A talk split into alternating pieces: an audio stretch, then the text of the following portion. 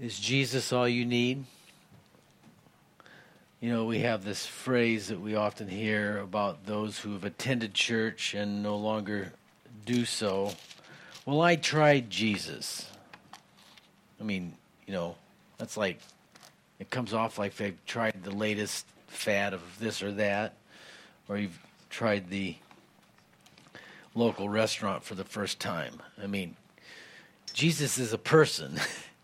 He's not something you try. You might try religion, but Jesus is not something you try. It's somebody you come to know. And if you ever meet him in a very personal way, you, I promise you, you will never be the same. And every day is a growing experience in his grace for those who love him. In this letter of Paul to the Colossians, this was the church that he had never met. He was not there. He didn't plant this church. As we uh, read in the first part of chapter 1, Epaphras, who probably came from the church of Ephesus, went south. Maybe this is where he was from, and started a home church, and it grew and developed so much so that Paul wrote this letter. Now, he knows a lot about the Colossians because Epaphras has come to visit him while he's there in Rome while he's incarcerated. And a lot of these fellows did come and brought support from the local churches there uh, while Paul was imprisoned. And um, an interesting way of God meeting his needs there. So, just by way of reminder, since it's been a couple weeks since we've been here, in the first chapter, Paul, you know, he greets them his, his way and he gives thanks as Paul does, and talks about keeping Christ preeminent in their lives. So important that Jesus Christ is first in our lives in all things. He makes everything else fall into its place. He prays for them and he just lets them know that everything that pertains to their faith in Christ is all found in the person of Christ. And in, as in all of his epistles, he mentions suffering. A Christianity without personal suffering for righteousness' sake is not really true Christianity. This is one of those great and precious promises that we don't appreciate. All those who live godly in Christ Jesus will suffer persecution. The world will reject us, not us necessarily personally, but we take it personal. It's the truth, it's what we represent. The gospel of Christ is an offense to the fallen nature of mankind. So whether it's you delivering the message or somebody else, the truth is not always received by those outside of faith. And then Paul moves into this what we call chapter 2, this another paragraph here. Uh, he makes he wants to drive home the point that we as believers are complete in Christ. Jesus is all that we need. Jesus is all that I need. He is all that you need. Now, you know, I, I sort of kid my brothers and sisters. Well, mostly my brothers. I usually don't have that kind of relationship with uh, sisters in the Lord. But those who have gone through AA, for example, you know, they talk about really being, if they wouldn't have been this 12 step program uh, that they went through, that would have been, you know, uh, pretty tough for them and but but through that you know and, and they embraced the real god this sort of that generic thing that we all know about aa and all that and that's uh, fine it, it works for some people whatever. I just i always razz them a little bit about it because i believe in a one step program and that's jesus. You come to him and that'll it'll all work out. You only need to take that step towards him.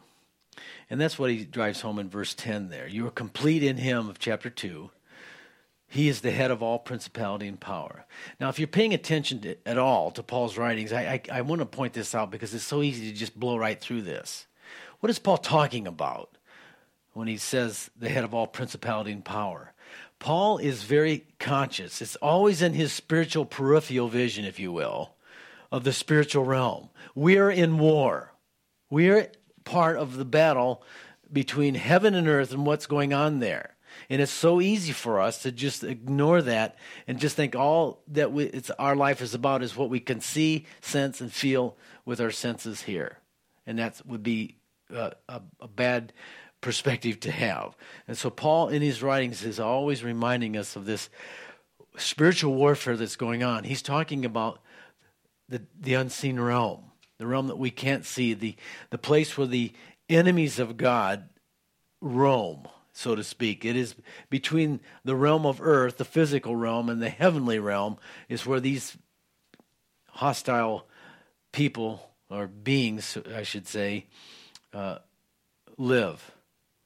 And so, as he begins chapter 2 here, the first thing that he wants to warn these faithful believers, these young believers in the faith, about is not to get deceived by philosophy. How many people in the church today think, well, if I was just a little bit smarter, you know, I'm really, if I just knew a little bit more. And there's that thing about us that, oh, I just need more education. Now, I'm not against education. You all know that. I love, all my kids went to school. I pushed, pushed, pushed, pushed. and they all got their degrees, right? I mean, that's very important. But the most important degree we can get is our spiritual education. And yet, there was this enemy without the church, and there's this enemy without the church today. The uh, philosophy of the, the age. And in this case, what he, he wanted them to know what great conflict he had for those in Laodicea and this whole area there in Asia Minor. That the Gnostics were undermining the work and teaching uh, uh, the de- about the deity of Christ was false. That Jesus really wasn't God; he was something other than that. He was uh, this phantom being sent from God. You know, when Jesus walked down the sandy path, he actually didn't leave footprints. You know, he was, you know, because God would never touch the material world because it's evil. All these kinds of crazy uh, concepts that they were putting on upon the new believers, and and dissuading them from the simplicity that's in Christ. And so he, his desire there was to encourage uh, the people there to, that they might be, you know, keep it simple, just love each other, be knit together in heart, and, and, and just receive the blessing, the fullness of what God has for you in the person of Christ. And don't, don't get ripped off by these smooth talkers that, with people with deceptive words and all but be rooted and built up in that whole thing there that we went through a couple weeks ago. Don't be captivated. You're complete in Christ. And now, as we move into the section that we're covering tonight here, verses uh, 10 or 11 through 23, which we aren't going to get through just to calm you a little bit. We're probably not going to make it through the whole thing, uh, but that's okay. Amen to that, bro. Okay. You have the attack from without the church, the philosophy, the, the wisdom of the world. You know, it's there. Know, we you know we can intellectualize our faith, and all those things are they're they're these outward things that come against us as as believers. But there's a greater attack from within the church that we need to be aware of, and that is legalism. And so we'll pick it up here in verse 11. In him you are also circumcised with the circumcision made without hands, putting off the body of the sins of the flesh by the circumcision of Christ, buried with him in baptism, in which you were also raised with him through faith in the working of God, who raised him from the dead. And you, being dead in trespasses and uncircumcision of your flesh, he has made alive together with him having forgiven you all trespasses, having wiped out the handwriting of requirements that was against us, which was contrary to us. And he has taken it out of the way, having nailed it to the cross.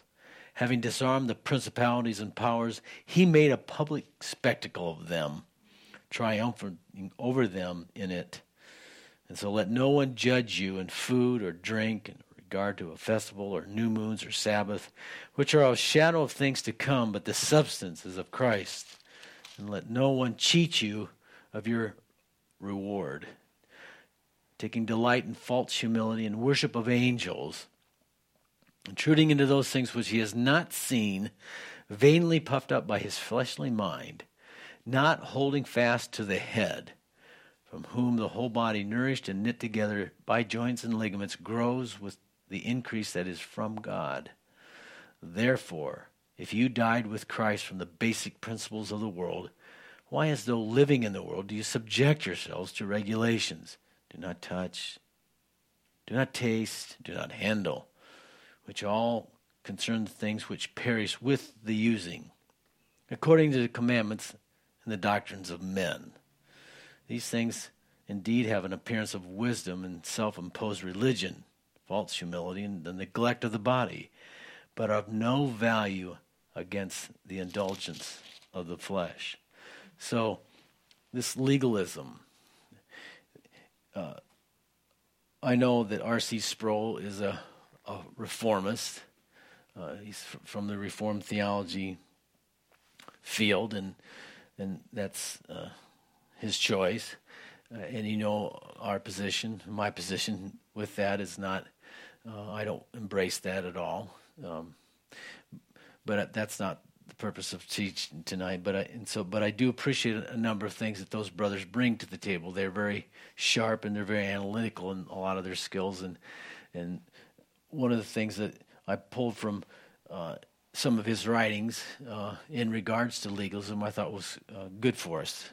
Actually, uh, he said there's three basic forms of, of legalism. One is basically abstracting from the law of God uh, from its original context, taking what is written in the Bible and sort of just using it in a, in a play, in a way that was not uh, all, at all ordained, and it just uh, its its focus is more on just keeping the law in and of itself rather than the what's behind it, and sort of uh, what but what are we about? I mean, what are, you know, one of the college professor, biblical professor, uh, he nailed it in saying this quote, The essence of Christian theology is grace, the essence of Christian ethics is gratitude. That's what we're about. We're about grace, and we're about expressing our gratitude to God for all the goodness that He's given to us. But what the legalist does is he isolates us from God who gave the law. Your focus becomes the law and not the person who gave the law and nor is there an understanding of the spirit or intent of the law, which is sort of the second uh, form of legalism. It divorces the letter from the law. It sees the letter of the law and would observe it, but doesn't understand the spirit that's behind the law. So you can see how deadly legalism can become. And then the other third type of legalism, which is really dangerous, which is really what the Pharisees were uh, deeply entrenched in, and this is what Jesus rebuked them for. I mean, you you read, you know, Matthew twenty three, man. I mean, woe unto you, man. I mean, he's really raking these guys, and he's provoking them, obviously, to crucify him. Essentially, they are so angry with him, but he nails them to the wall for adding their own rules to God's law, and this is. Uh, this is, I think, what drives most people or keeps a lot of people out of church and really from seeking the Lord. They look at a person's life like that and they realize that is absolutely completely phony. You don't think the people who, who observed the Pharisees and watched these and their conduct at that time of Christ couldn't see through how phony these guys were? And they but they knew that they had they were the gatekeepers. You know, that they knew that they had to go through the Judeo form of worship, of sacrifice, and all to have communion with Yahweh. And so they, they it was it, they were you know in a real rough situation, uh, but they you know the people could see through all those things. And and Jesus said, you, you know, you teach human traditions as though they were the word of God, and you deny the mercy and the love of God, which things you should not have neglected for these little laws, traditions of men. I mean, he really raked them over the coal. It's really no different than the church today, really. You know, setting up certain policies. You know, you got to do it this way, and if you don't do it, then you're probably not saved. Whoa, you know, this is really kind of scary stuff. But this is the kind of thing that we have to be careful. These are the attacks from within the church, using the Bible out of context, and you know, establishing extra biblical rules that are really not there. You know, like the Bible doesn't say anywhere that you should never play cards. Now, there are certain people think you play cards, you're probably not a Christian. And if you were really born again, you would never, ever use a deck of cards. You know, you can get real narrow on this. And this is the kind of stuff that, you know, these are, that would be, you know, the, the, some of these are conscience issues, is where we come into. And my conscience is different than yours, been shaped by the word, by my culture, by the way I was brought up. But ultimately, God's word is if God's word is silent on it, then I can be silent on it. If God's word is clear, then then we can be clear on it. And we're not, as he said, they're not to judge one another in food and drink and holy days. One man esteems one day above another, that kind of thing. Just leave it up to the to the Lord and working with that person. So this is what was going on in the church, uh, or a, a, really a warning from Paul. You know, that's how he ended chapter one. That you know we uh, we want to present every man mature in Christ by preaching and teaching and warning. And so these are the two warnings that he gives right off that exhortation. Be careful of the philosophy of men, what the world is teaching, the wisdom of the world, and then the legalism, the attack from within the church of Christ. So uh, as we break this down a little bit here, uh, he starts out with circumcision. Now,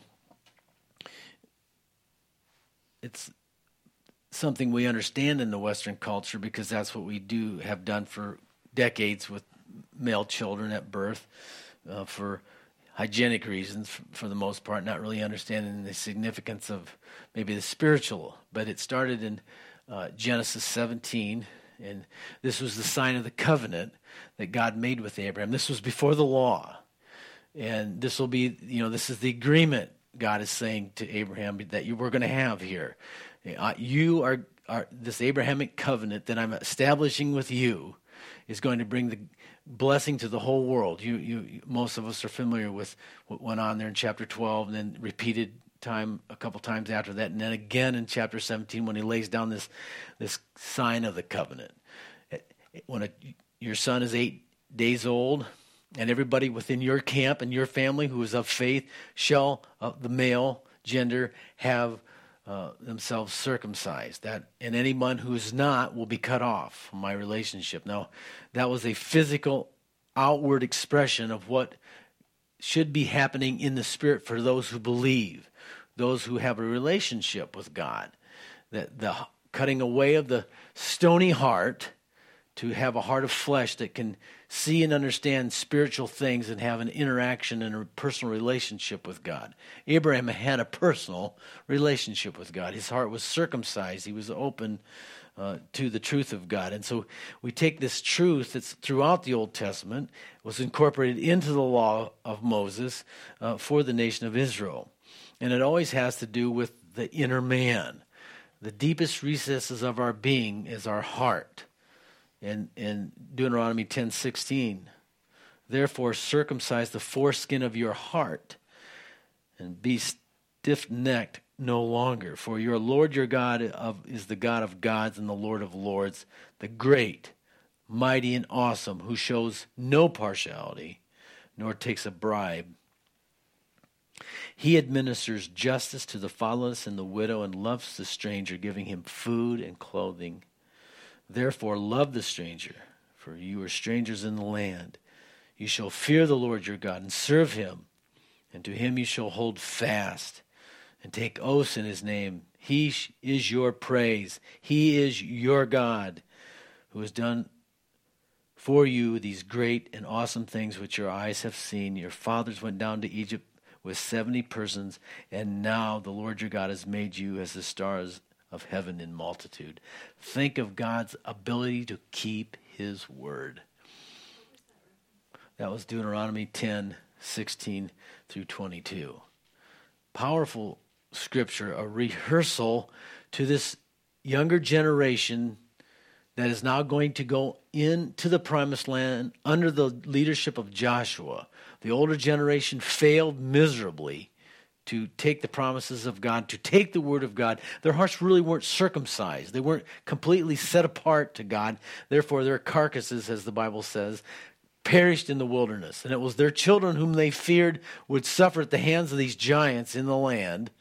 These are the ones that went in and were blessed of God. Deuteronomy 30, verse 6 The Lord your God will circumcise your heart and the heart of your descendants to love the Lord your God with all your heart, with all your soul, that you may live. This is what it's all about the tearing away of that stony heart, that self will that is present in hum, fallen human nature. Jeremiah 4 4 Circumcise yourselves to the Lord. Take away the foreskins of your hearts, you men of Judah and inhabitants of Jerusalem, lest my fury come forth like fire and burn so that no one can quench it. And so every generation, you can see here, moving well into the future, Jeremiah, the same need is, was present. Stop being self willed. Open your heart. Surrender your will to God. Circumcise your heart. And it's no different today. We don't refer to it that way, but that's what we do when we are born again. This is a wonderful experience that we have. That's the circumcision of our heart. It's the cutting away of what's in the in in in blocking the relationship that we should have with the Lord Jesus. And so other references for that which we won't go through Jeremiah 9:25 Ezekiel 44 7 through verse 9. And so circumcision, true circumcision, is what it's all about. In Romans 2:20 chapter 2 verse 25 through 29 paul lays it out for the new testament believers. He makes it very plain. For the circumcision for circumcision is indeed profitable if you keep the law. But if you're a breaker of the law your circumcision has become uncircumcision. Therefore if an uncircumcised man keeps the righteous requirements of the law will not his uncircumcision be counted as circumcision and will not the physically uncircumcised, if he fulfills the law, judge you even with your written code of circumcision, who are transgressions of the law? For he is not a Jew as one outwardly, nor is circumcision that which is outward in the flesh, but he is a Jew as one inwardly, and circumcision is that of the heart, in the spirit, not of the letter, whose praise is not from men but from God. Isn't that a great, just it sort of capsulizes the whole truth right there. It, it's all about the reversal of us being on the throne and stealing God's glory to becoming broken, surrendered servants and giving Him the glory and putting Him on the throne of our lives. It's just a wonderful picture. And, you know, it's, it's made without hands.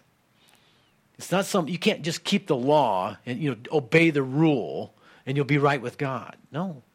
It's complete absolute surrender. Brokenness before God. Cutting away, as it were. Whatever we're dependent upon, gone. Okay, it's just you and me. It's your way, God. Putting away, putting off the body of sins of the flesh, as we read there. And Jesus is the only one who can do this for us. Isn't that great? Nobody, no man can do this. No pastor can do this for you. No priest can do this for you. This is this is the inner, the deep interpersonal relationship that you and I have with God. It's individual, one on one. When you have a collective people that have done that, and we have this formation of the, in, within the body of Christ, and our hearts unite together in one spirit as we worship, the presence of God is intense. That's what church gathering where two or three are gathered in my name. I'm there. It, God is uniting us with His Spirit. It's a beautiful thing there. Paul refers to this really as regeneration. Titus 3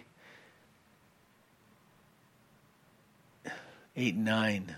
Not by works of righteousness, which we have done, but according to his mercy, he saved us by the washing of regeneration and renewal of the Holy Spirit. It is the work that only God can do in our lives as we surrender to Him. Read in your put in your notes Titus three three through eight. And then he goes from circumcision to baptism, which is we no longer have circumcision as it were the main thing of the law. Now, within the church, we have two rituals that we observe. One would be water baptism, and the other is the Lord's Supper or communion. And in the baptism, we are identifying, it is identification. Baptizo, that is the taking what they would do in that culture to make colored garments for the ladies to make beautiful tapestries and all. And they would take the cloth once it was made white and put it in the various colors of cloth or ink, whatever that they wanted uh, the cloth to be blue, pink, red, whatever. They would baptize, they would immerse it into that fluid, and it would uh, become the same as that color. It would be brought forth new, transformed, different. And this is what baptism is. It's I we identify as it were with Christ. Jesus was buried. Our dead our old man is buried with Christ. And then Christ was raised by the power of the Holy Spirit the Spirit raised him from the dead. The Father raised him from the dead. Jesus raised himself from the dead in the power of God. And so that same power is now infused within our new man. This is what baptism represents buried, raised. And with by faith we receive all the benefits that come because Christ now lives. If it was the death of Christ that reconciled us to God, how much greater, Paul tells us, now that he's alive, will his life bring forth the goodness and greatness and, that God has for each of our lives. His death reconciled us. How much more will his life produce life in us? It's a wonderful gift. And so Paul wants them to know the true significance of circumcision, the significance of true baptism, of really identifying with Christ, and understand really to really appreciate those two. What circumcision is all about and what baptism is all about, we really need to understand our true state. What we we should never forget where we came from. What we were before we came to Christ. This is what he has verses 13 through 17. Our true state. We were dead. Well, I'm really not that bad of a person. How many self righteous people are in the church today that really have not quite repented? Well, I'm not really that bad. Oh, yeah. It depends on what standard you're measuring yourself by. You measure your standard by the standard of men, I probably would agree with you. But that's not what we're talking about. That's not the standard that matters. It's God's standard that matters. Are you perfect? Are you yet without are you without sin? There's only one man that could claim that, and that was the Lord, right? So we have to see that we were, as it says in verse 13 there, we were dead, separated from God in our trespasses. We overstepped our bounds. How many times have we crossed the line? That's what that's talking about. The WDs, willful disobedience. I know, I know we shouldn't be doing this. You know, Johnny, stay out of the cookie jar. You know, no. you know, yeah, we do it that's what we do. As soon as we are told not to do it, that's exactly what we're going to do. Years ago, my one of my pastors, he had three little kids, and he had these little beans. I think they're like, I don't know, kidney beans, dried beans. No, no, no. green beans. Green beans. Green beans. Well, beans. Okay, just whatever. and so they're snipping them. You know what you do. And he says, he's getting ready to leave the room, and he says, "Whatever you do, don't don't put those in your nose." Cause, so he went. He left the room and got the camera because he knew what was going to happen. you know, come back and you know they're sticking in their nose. but that's what we do. Everything. it's, we're predictable, right? But the true state, we were dead. We were uncircumcised in our flesh the old nature was in control. And then what happened? The light went on. we were made alive. We were forgiven. I love verse 14. Everything that was uh, against you and me nailed to the cross. Jesus took the nails. Never forget that. He took the nails for me, for you. Literally, there's no record. Wiped out. Isn't that great?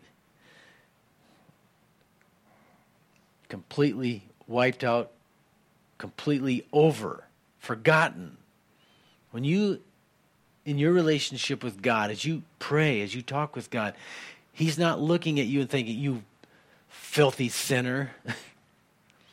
We, we think that, but where does that come from? Well, there's self condemnation, but you know, the, the enemy's subtle. He usually attacks you and me in the first person. I'm such a stooge. And you fill in the blank, whatever you hear yourself being called. But that's not the Father. That is not the Holy Spirit. That is the enemy taking the first person to try to drive you away. Condemnation is Satan's way of driving you away from God, to harden your heart, to turn your back on God like he did. And that's what condemnation will do. It will, it will be like a club beating you and your conscience, and you just can't deal with it until you break, and then you, you say, God, help me. But we do receive conviction when we cross the line and express a WD, and the, Lord, you shouldn't have done that. That was really rude. That was wrong. That was not loving. And we know what conviction is. We know these little conversations that go on in our heads that are not quality, let's say. And we arrest those thoughts. And we recognize that that's not loving. That's conviction of the Holy Spirit. Conviction will drive you to the cross for forgiveness. Condemnation will drive you away from the cross, away from God, and recognize the two. Very critical to our spiritual development. But part of that process is really of growing in grace is to remember our true state. And notice that that's what he's saying here this whole thing about uh, disarm the principalities and powers. He has no power over me. Isn't that great? The enemy has no power over you. You're not a victim. You can't play the victim card anymore. Isn't that great? we are free people. I don't care what he says. And it, it, when he starts attacking you in the first person, you can just fully say, "Yeah, that's oh, you know, it's actually worse than that." you know, you can agree with him because he's powerless. I'm forgiven in the person of Christ. It's sufficient.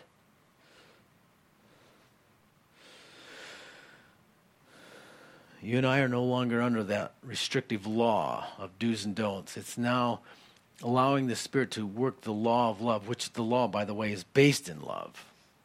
And may God help us to do so. And I'm, I can finish this in 30 seconds. The false teachers, 18 through 23. You know, again, the Jewish mystics you know, we're mystics in the sense that we have this relationship with God, and the things of God are mysterious. These are the things of God. When we say the mysteries of God, they're not mysteries that are that cannot be known. They're just hidden. They can be known, but they must be searched out and and they must be revealed to us. And they are only revealed to us when we ask God to show us illumination, revelation, inspiration. These are the things that we need as believers regularly for God to open up our minds and our hearts to comprehend and grasp the goodness and the power and the love and the grace that's available to us as believers. And, uh, and yet, these guys, in their way, would creep into the church and say, Well, you know, if you don't ever drink a cup of coffee, if you don't ever do this or don't touch that. Don't eat that. It'll make you, you know, more susceptible to hear God's voice. And they have these ways of, you know, this outward, you know, if I have this outward conduct, I'll have somehow have this inward revelation. Has not, that's baloney. And this is Paul's just taking the mask off these people that have crept into the church. You know, we, we're not really worthy to come to God, and we really do need an intermediary to kind of, you know, go between us and God. And it's just false humility. And so you Jesus died on the cross so you could have a deep personal relationship with him and with the Father. Worship angels, you know, that whole thing. You know, and you know, the list that he gave here, the vision and the secret things and all that stuff that, you know, I remember one person I heard this one guy speaking and I'm thinking, what is he talking about? This is ridiculous. And and then the response after the service, I just heard a couple conversations going on. Wow, was that really deep? My first thought was, no, that was not deep. I didn't understand a, a, a stinking thing that he was trying to say. It's gobbledygook. You know, God makes His truth clear and understandable. This isn't some game of, hey, you know, let me try to make it as confusing as possible. That that that just all that treats what that does is it puts the person that's in the receiving end under the control of the person who's speaking. It's a control mechanism, and that's manipulation. Jesus, and that's force. The nature of Jesus is he does not work by force. God never violates our ability to choose. And never forget that. That's an important thing to glean from that. About people who would put things on you. should always leave you a free choice. Think about it, pray about it, and re- come to a conclusion of this or that, not being forced into something.